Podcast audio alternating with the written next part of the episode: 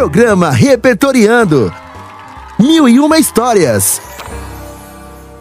Rabari, Mimi e Vanessa Passarim. Venham conosco para mais um Rap. Oi, pessoal! Eu sou a Ju Russo e estou prontinha para o Repertoriando. Não me esqueçam, eu também estou aqui. Agora deixa eu perguntar. Vanessa, você nos cumprimentou em qual língua? Ô Zé, eu falei em Swahili, a língua bantu mais falada. Estou conversando com um pessoal de Uganda e tentando aprender para conversar melhor. E hoje quero propor um aprofundamento na nossa literatura distópica. Ainda bem, Van, porque a sua última leitura me causou um certo pânico. Depois de um relaxamento de que aquilo não era real e, gente, depois fiquei pensando o quanto poderia ser real. A palavra distopia é a antítese da utopia. Na utopia temos o sistema perfeito, o estado ideal, onde há concordância entre os cidadãos. Já a distopia, enquanto antítese, eu conto depois. Agora venham conosco para o momento mais icônico. Sala de leitura. O homem cuja orelha cresceu, Inácio de Loyola Brandão. Estava escrevendo, sentiu a orelha pesada Pensou que fosse cansaço. Eram 11 da noite, estava fazendo hora extra. Escrito horário de uma firma de tecido, solteiro, 35 anos, ganhava pouco, reforçava com extras. Mas o peso foi aumentando e ele percebeu que as orelhas cresciam. Apavorado, passou a mão. Deviam ter uns 10 centímetros. Eram moles como de um cachorro. Correu ao banheiro. As orelhas estavam na altura do ombro e continuavam crescendo. Ficou só olhando. Elas cresciam, chegavam à cintura. Finas, compridas, como fitas de carne enrugadas. Procurou uma tesoura, ia cortar a orelha. Não importava que doesse. Mas não encontrou. As gavetas das moças estavam fechadas. O armário de material também. O melhor era correr para a pensão, se fechar antes que não pudesse mais andar na rua. Se tivesse um amigo ou namorada, iria mostrar o que estava acontecendo. Mas o escriturário não conhecia ninguém a não ser os colegas de escritório. Colegas não amigos. Ele abriu a camisa, enfiou as orelhas para dentro, enrolou uma toalha na cabeça como se estivesse machucado. Quando chegou na pensão, a orelha saía pela perna da calça. O escriturário tirou a roupa, deitou-se, louco para dormir e esquecer.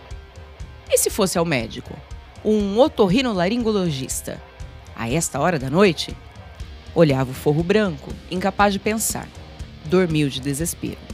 Ao acordar, viu aos pés da cama um monte de uns 30 centímetros de altura. A orelha crescera e se enrolara como cobra. Tentou se levantar. Difícil. Precisava segurar as orelhas enroladas. Pesavam. Ficou na cama e sentia a orelha crescendo com uma cosquinha. O sangue correndo para lá, os nervos, os músculos, a pele se formando rápido. Às quatro da tarde, toda a cama tinha sido tomada pela orelha. O escriturário sentia fome, sede. Às dez da noite, sua barriga roncava. A orelha tinha caído para fora da cama. Dormiu. Acordou no meio da noite com o barulhinho da orelha crescendo. Dormiu de novo. E quando acordou na manhã seguinte, o quarto se enchera com a orelha. Ela estava em cima do guarda-roupa, embaixo da cama, na pia, e forçava a porta. Ao meio-dia, a orelha derrubou a porta, saiu pelo corredor. Duas horas mais tarde, encheu o corredor. Inundou a casa. Os hóspedes fugiram para a rua. Chamaram a polícia e o corpo de bombeiros. A orelha saiu para o quintal, para a rua. Vieram os açougueiros com facas, machados, serrotes. Os açougueiros trabalharam o dia inteiro cortando e amontoando. O prefeito mandou dar a carne aos pobres. Vieram os favelados, as organizações de assistência social, irmandades religiosas, donos de restaurantes, vendedores de churrasquinho na porta do estádio, donas de casa. Vinham com cestas, carrinhos, carroças, caminhonetas. Toda a população apanhou carne de orelha. Apareceu um administrador, trouxe sacos de plástico, higiênicos, organizou filas, fez uma distribuição racional. E quando todos tinham levado carne para aquele dia e para os outros, começaram a estocar. Encheram silos, frigoríficos, geladeiras. Quando não havia mais onde estocar a carne de orelha, chamaram outras cidades. Vieram novos açougueiros. e a orelha crescia. Era cortada e crescia, e os açougueiros trabalhavam. E vinham outros açougueiros, e os outros se cansavam, e a cidade não suportava mais carne de orelha. O povo pediu uma providência ao prefeito, e o prefeito ao governador, e o governador ao presidente. E quando não havia solução, um menino diante da rua cheia de carne de orelha disse a um policial: Por que o senhor não mata o dono da orelha?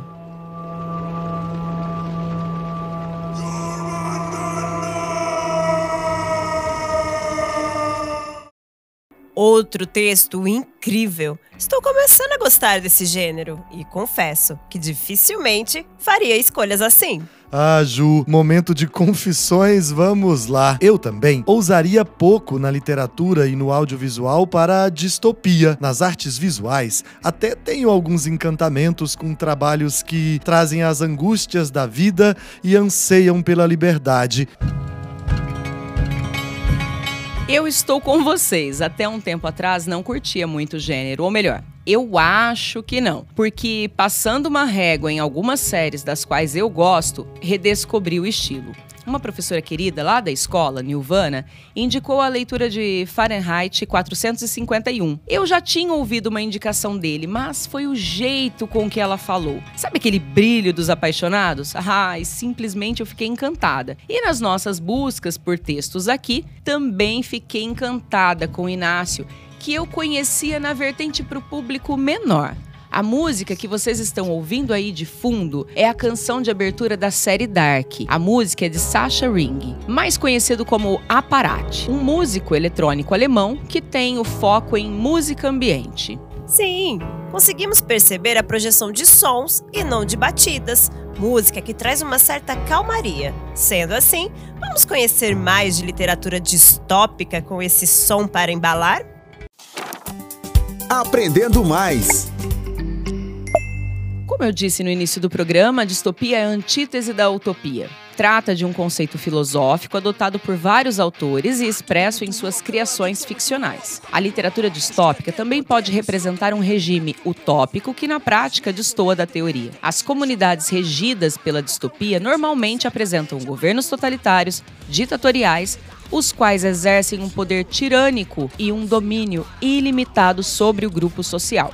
Você citou Fahrenheit 451. Na obra, podemos observar um governo totalitário que reprime as pessoas através da destruição dos livros e da eleição da TV como exclusivo meio de conhecimento e entretenimento. Perfeito, Ju. A obra de Ray Bradbury traz justamente essa perspectiva. E a obra de Aldous Huxley, em Admirável Mundo Novo?